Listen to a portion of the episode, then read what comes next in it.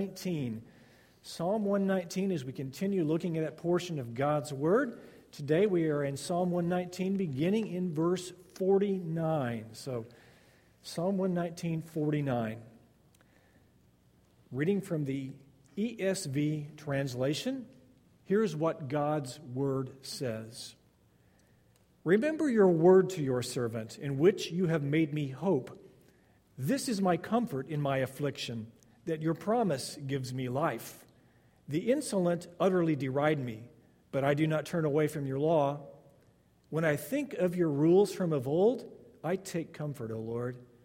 Hot indignation seizes me because of the wicked who forsake your law. Your statutes have been my songs in the house of my sojourning. I remember your name in the night, O Lord, and keep your love. This blessing has fallen to me, that I have kept your precepts. You may be seated. Please join me in prayer. Father, we do thank you this morning for the truth of your word. Thank you for granting us this word that we can to get today ingest like good food for our souls. We thank you that it is a word that is from you and therefore it's authoritative. We can rely upon it to give us direction, to help us see clearly the world and our way in the world and the way to you. We thank you that it is necessary. You've made it necessary, for there is uh, no other word like it. It is uniquely inspired in such a way that it gives us instructions that no other word gives, and you've been kind enough to give it to us. We also acknowledge that it's sufficient, for in it you've given us the instructions we need to know how to live as followers of our Lord in this life, to be led to your very gates, to be received on the other side of this life through the instructions contained in its pages. We thank you, too, Lord, just for the fact that you have granted it to us and that we have it with us today. We pray, therefore, for grace that as its words enter our ears, they also may enter our hearts, and that these words may affect how we live, not merely how we would think this morning, but they would affect our lives forever. Thank you, Lord, that you, by your Spirit, can make this happen. We pray that you will do so, and we pray this in Jesus' name. Amen. This morning, it is a joy to be with you to open God's Word. And as we look at this this morning, I would ask you to just consider the fact that this is part of a section of Scripture in Psalm 119 that is full of a word about God's Word in fact, if you were paying attention this morning, even to this eight verse section, you would have seen that in that eight verse section, there are six different words used to describe God's word. Several of them are uh, uniquely used. For example, in verse 49, you see the word word. Verse 50, you see the word promise. 51, you see the word law. 52, you see rules. 53, you see law. 54, you see statutes. 55, you see law, and 56, you see precepts. There are all these different words, but there was one word, if you notice, that was repeated three times. That's the word law. That is a translation of the Hebrew word Torah. And if you've been around, studied a little bit, you, you know that the word Torah is often used to describe the first five books of the Old Testament. That's frequently what they call the Torah. But the word Torah means more than just literally, the fullest meaning of the word means more than just those first five books. In fact, the word itself comes from a, a, different word from what we would normally think of when we talk about the word law. Because when we talk about law, we think about those rules that tell us what we can do or what we shouldn't do. If you follow this list of laws and rules, you won't get into trouble with the police or with God, we would say in this case. But the word law, the word that's translated law, means a little bit different from that. It comes from a verb that means to throw or to shoot, like to shoot an arrow.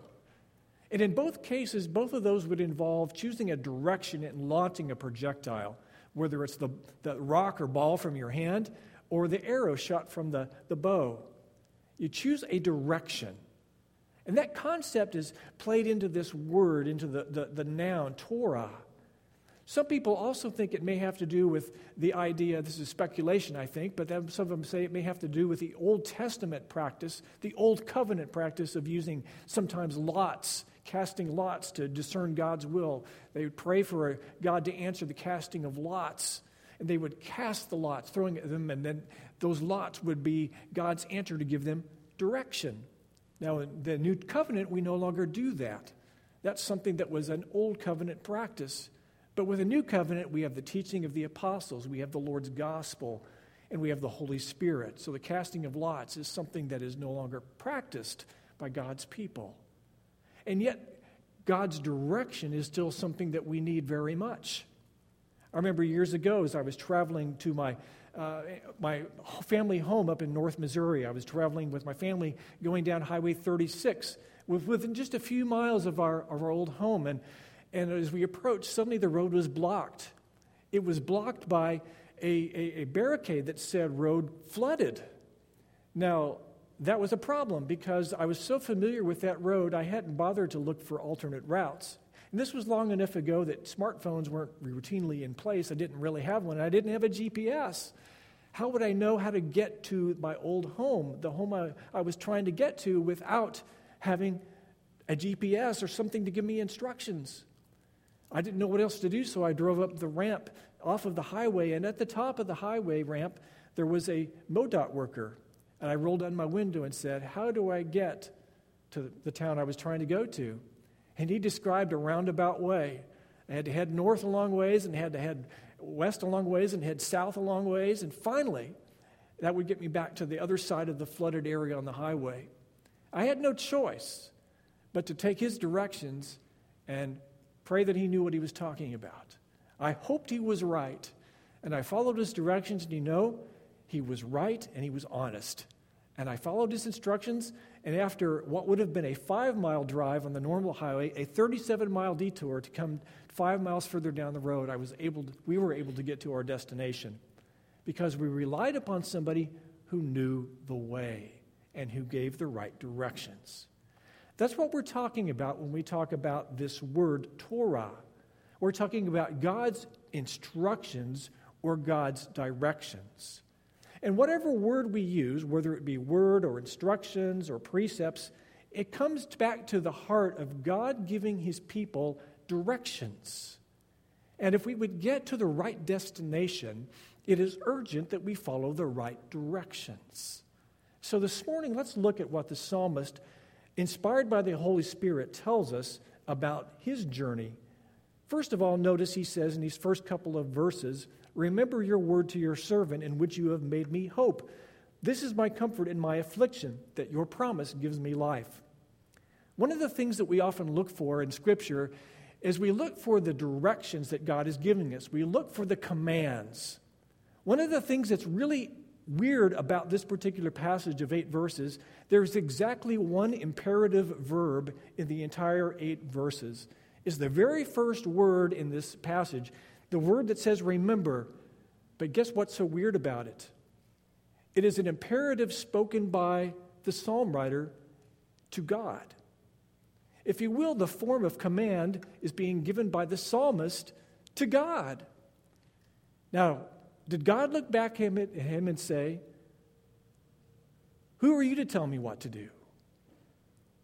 No, he didn't do that, did he? Because there's another aspect to the imperative rather than just being a command. It can also be an earnest plea, such as when a little child runs up to mommy and daddy and says, Hold me. Mommy and daddy don't look back and say, Who are you to tell me what to do? But you scoop up that little one as soon as you can and hug him and love him. That's more the idea of what the psalmist is doing here. Remember your word to me. And the Lord looks back and says, Yes, I remember my word to you. But notice what it says about that memory to which he is called. He says to remember this word to your servant in which you have made me hope. We don't know exactly what word, or perhaps the whole word, the whole, the whole context of God's word, the whole content of God's word is what he's talking about. Or maybe it's a specific thing. But he says that this word to God's servant has given him hope. No, a word about the word hope.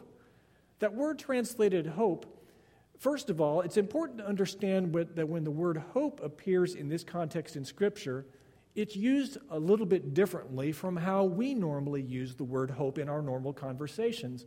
What do I mean by that? Well, consider if I were to say, Boy, I hope that it doesn't rain today. Or maybe, I hope that it does rain today. Or, or, or I hope that the, the weather is good next Friday night for our, our bonfire out back. Or, or I hope my favorite team wins. Or I hope my favorite candidate wins on election day. Or, what we mean by the use of the word hope there is that we wish or earnestly desire that that thing come to pass. But there's by no means guarantee that it will. We just really wish that it will come to pass. I would submit to you this morning that in this context and frequently in the pages of Scripture, the word hope is not used in that way.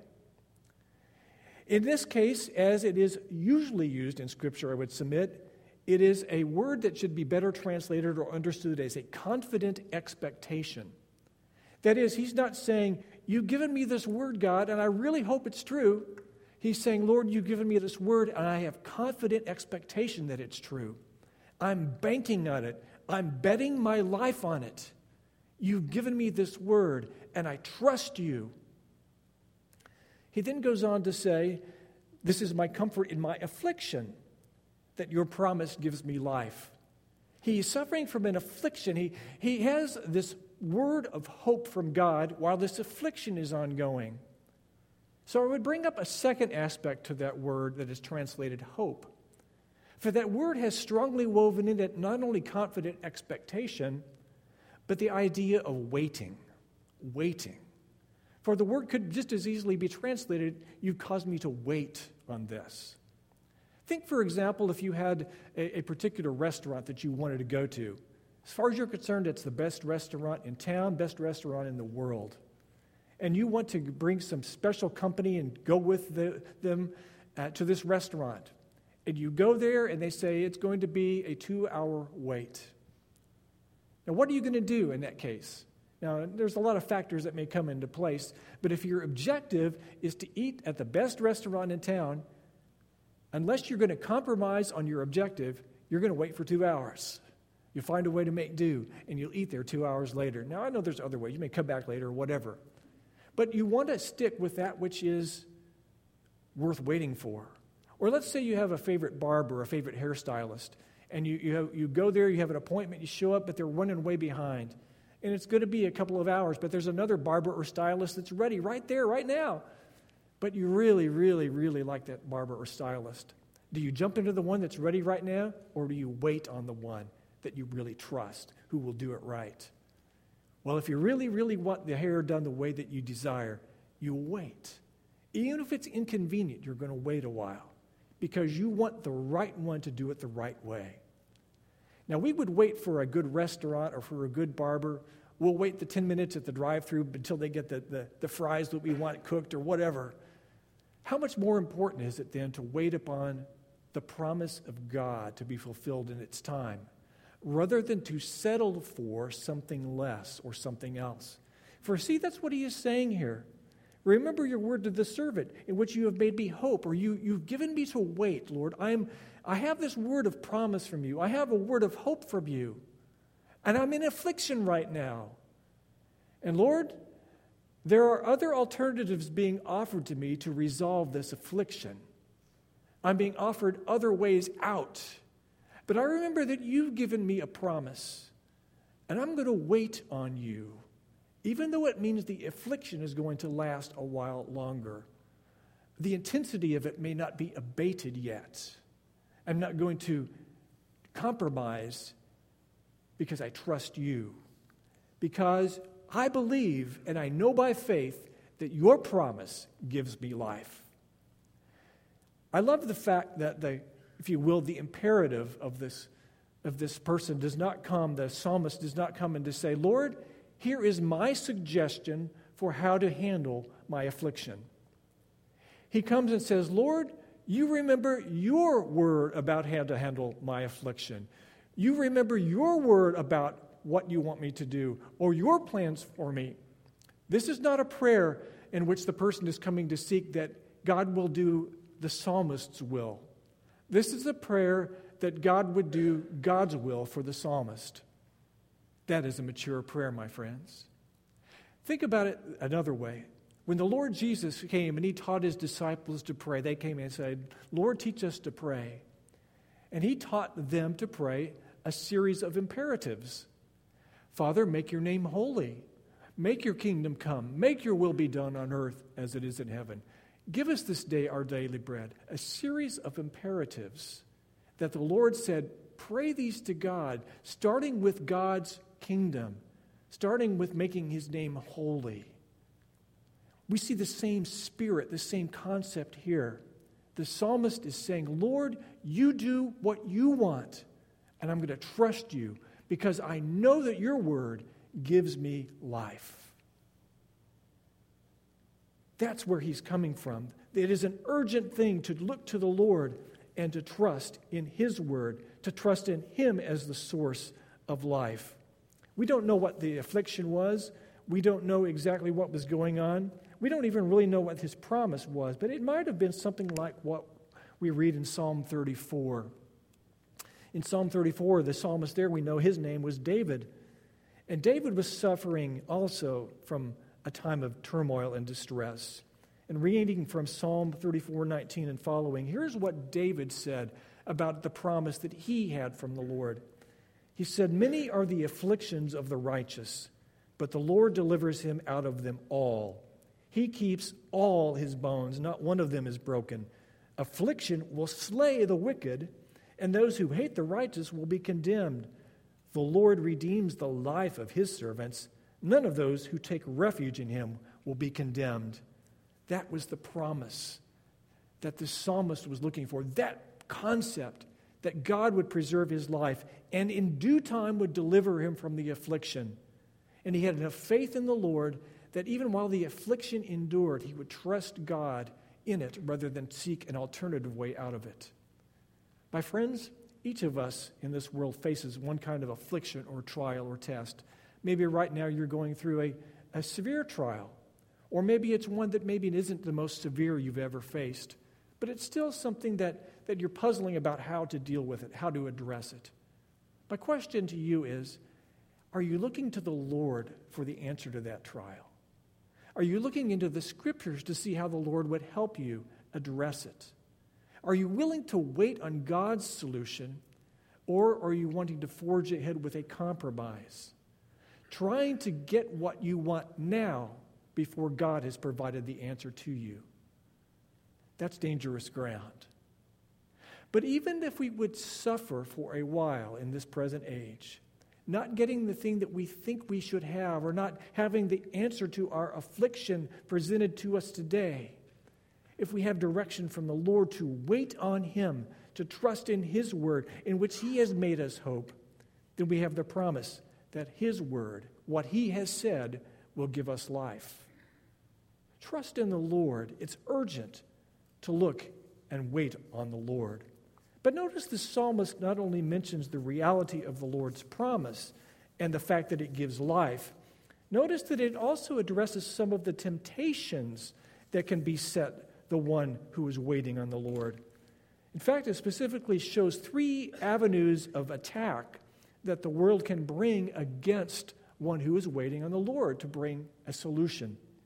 Notice, first of all, in verse 51, it says, The insolent utterly deride me, but I, I do not turn away from your law or from your instructions, your directions. The insolent utterly deride me. And that is the first line of attack, is what people say. If you are depending upon the Lord and upon His Word, the fact is that in this world, you're going to be a little different from most people. In fact, very different from some people.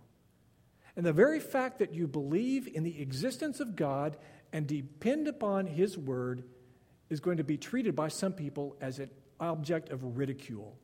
They will not only ridicule God, they will ridicule you. Look what the psalmist says the insolent utterly deride me. Today, one of the chief things that the world uses in its attacks on other people is what we call public shaming. They will try to shame people. They will try to humiliate people. They will try to get people to back down from their view or at least hide their view by humiliating or shaming them. My friends, that's nothing new. The psalmist is saying, The insolent utterly deride me. Deride means to ridicule, to hold in scorn, to show contempt for, or, yes, to shame. But look at his response I do not turn away from your instructions, from your directions, from your law. That somehow, in the midst of this derision, the psalmist finds the grace to not quit his waiting on the Lord. Notice another line of attack that the world will use, that it uses against the psalmist, or that it could use. He mentions it. it. He doesn't mention specifically as a line of attack, and yet it is one that we see used quite frequently. Verse 52 When I think of your rules from of old, I want to stop at that phrase. Your rules from of old. The word translated rules could also be translated judgments or rulings. It's what God has declared about a thing.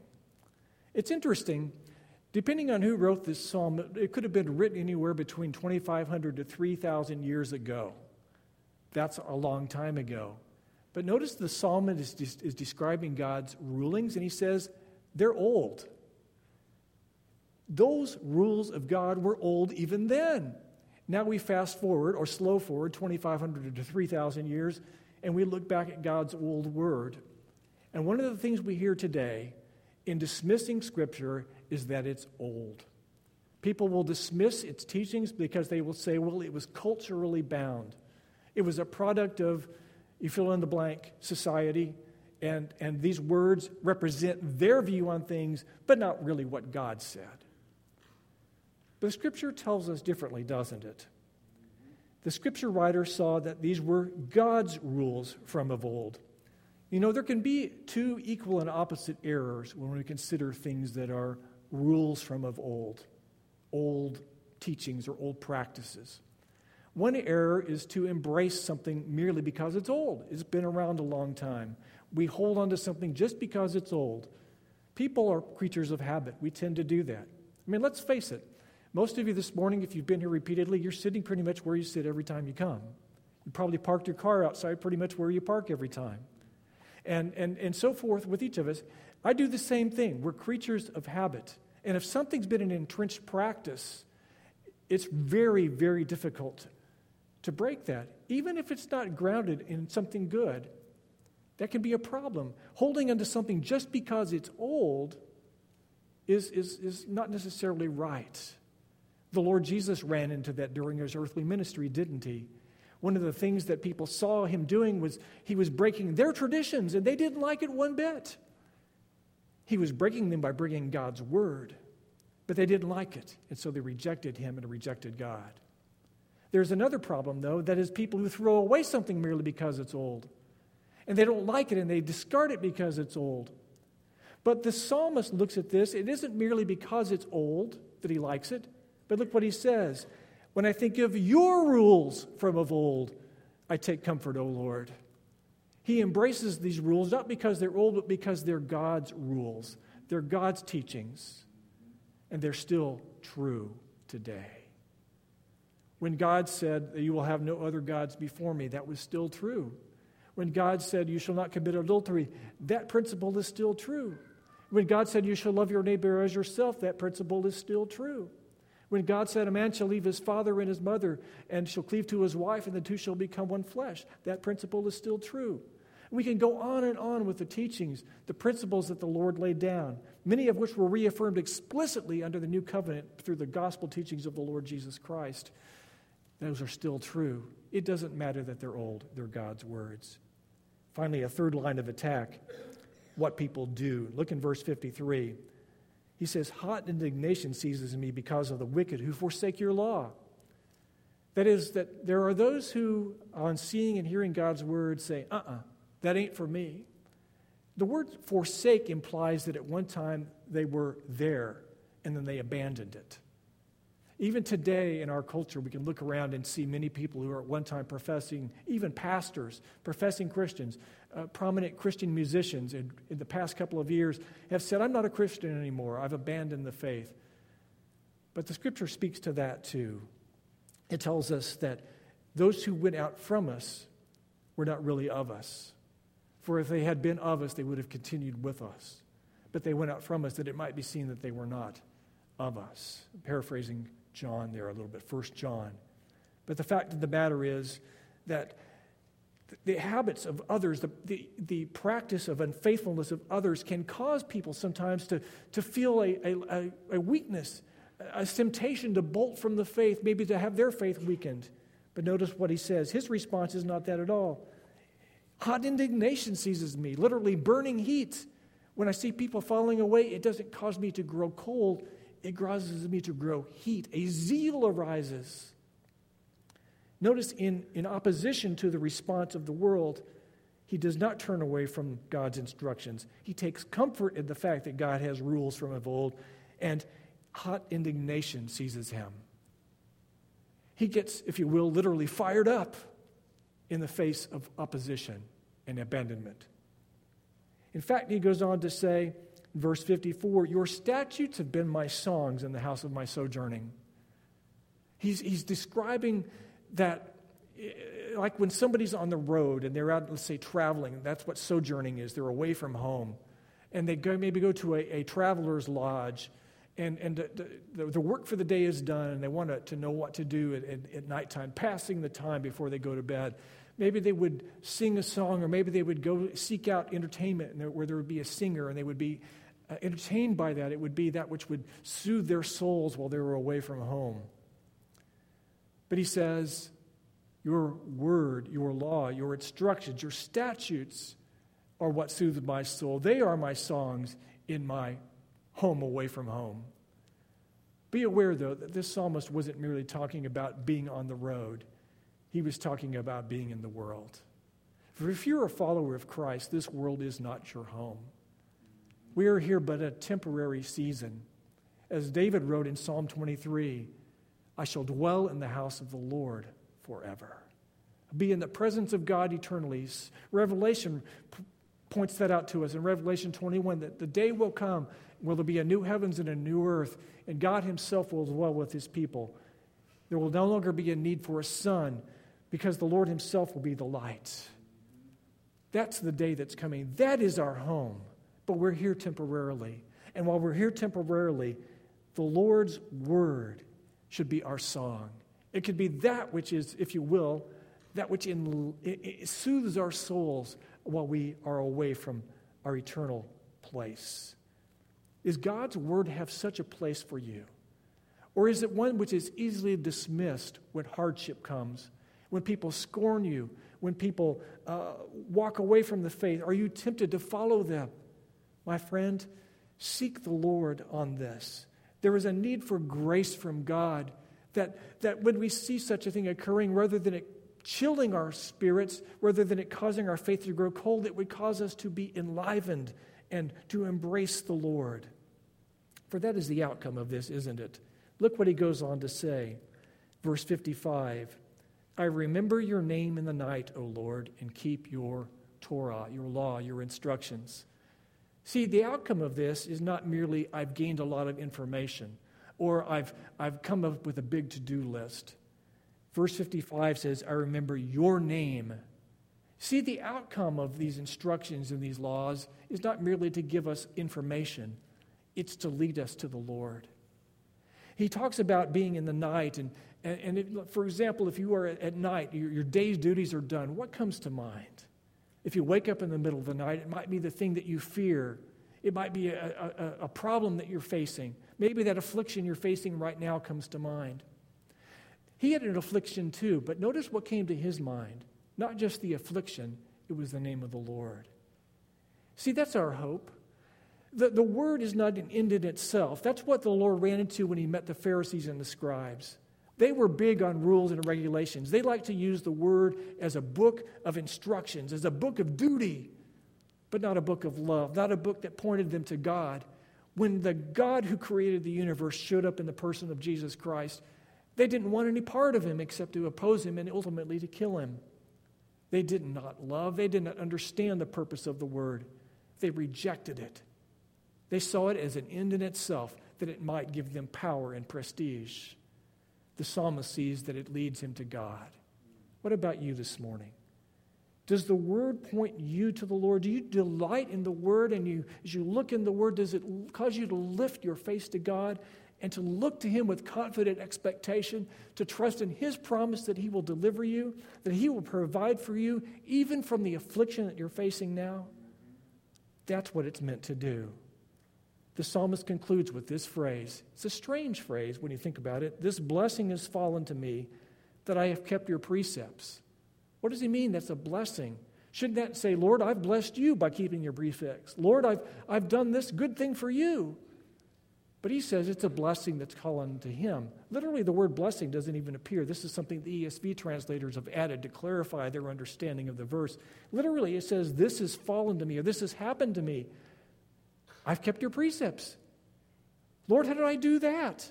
Lord, how was it that I didn't turn away when people were deriding me? How was it that I, I embraced your old word? How was it that your statutes were my songs? How was it that when people were abandoning you, I felt zealous for you because your promise gives me life. You see, our hope comes not from our ability to pull ourselves up by our own bootstraps, by our resolve to make ourselves strong because of our own internal inherent strength. Our strength to stand in the difficult day, to have faith in God, comes from the Lord Himself. So the psalmist remembers that it is the Lord. He remembers his name in the night. That's our hope as well. Jesus, in explaining his reason for coming, in contrast to what the world had to offer, in contrast to what the evil one had to offer, said this in John 10:10. 10, 10, speaking of Satan and those who would follow him, who would offer alternatives to God's way, to God's word, to God's person. Jesus said, The thief comes only to steal and kill and destroy. I came that they may have life and have it abundantly. The psalmist says, It is your promise that gives me life. That promise is fulfilled in Jesus. Jesus didn't come just that we might have an enhanced life, He came that we might have life and then have it abundantly. God's word is a life giving promise. And that promise is fulfilled in Jesus. Look to God's word, and it will point you to Him. Look to Jesus this morning. Would you join me in prayer, please? Father, we thank you for your word. Thank you for the fact that it is still true. Though it is literally thousands of years old, it has not one, lost one scintilla of its relevancy. It is not outdated. It is not to be discarded. It is not something that was a captive of its time and is no longer relevant. It is still the word that gives us hope. And we thank you and praise you for it. And we thank you that in it you have revealed the Lord Jesus Christ. Thank you for Jesus. Thank you that you have indeed sent him that he would come and give us life and life abundantly. Thank you, Lord, that even today, even as we face affliction, that your hope is still valid for us. Grant us grace, therefore, Lord, not to grow weary, not to fix our hope on something else, not to turn from your word or from your faith, not to set our hope on someone or something other than the Lord Jesus. And Lord, we look to you for the grace to do that. And we thank you that you are a reliable and faithful Lord.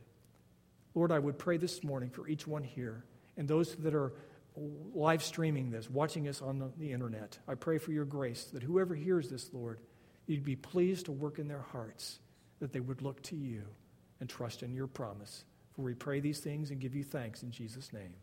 Amen.